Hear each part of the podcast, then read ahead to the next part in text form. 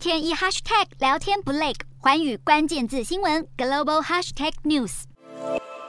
英国首相强生的政府丑闻不断，五号到现在已经有五十多人卸下官职，这让强生再也顶不住压力，同意七号辞去党魁，但将暂代首相职务直到秋天保守党选出新党魁。前一天，强生现身议会质询，还打死不下台。强生的抵抗遭到议员们大声嘲笑，反对派工党领袖施凯尔也呼吁提前举行大选，言辞毫不留情。强生上个月才挺过自己保守党内对他的不信任投票。根据原先党规，他本来最少在一年内都不用再面对不信任案挑战。但保守党下议院党团已经改变了这项规定。与此同时，针对苏格兰近日再次寻求独立，强生在六号公开回复，表示现在英国正面临前所未有的国内外挑战，要再度讨论苏格兰独立议题，现在还不是时候。但苏格兰首席大臣斯特金誓言，要在明年十月举行独立公投。如果英国政府企图阻止，就要采取法律行动，确保投票顺利进行。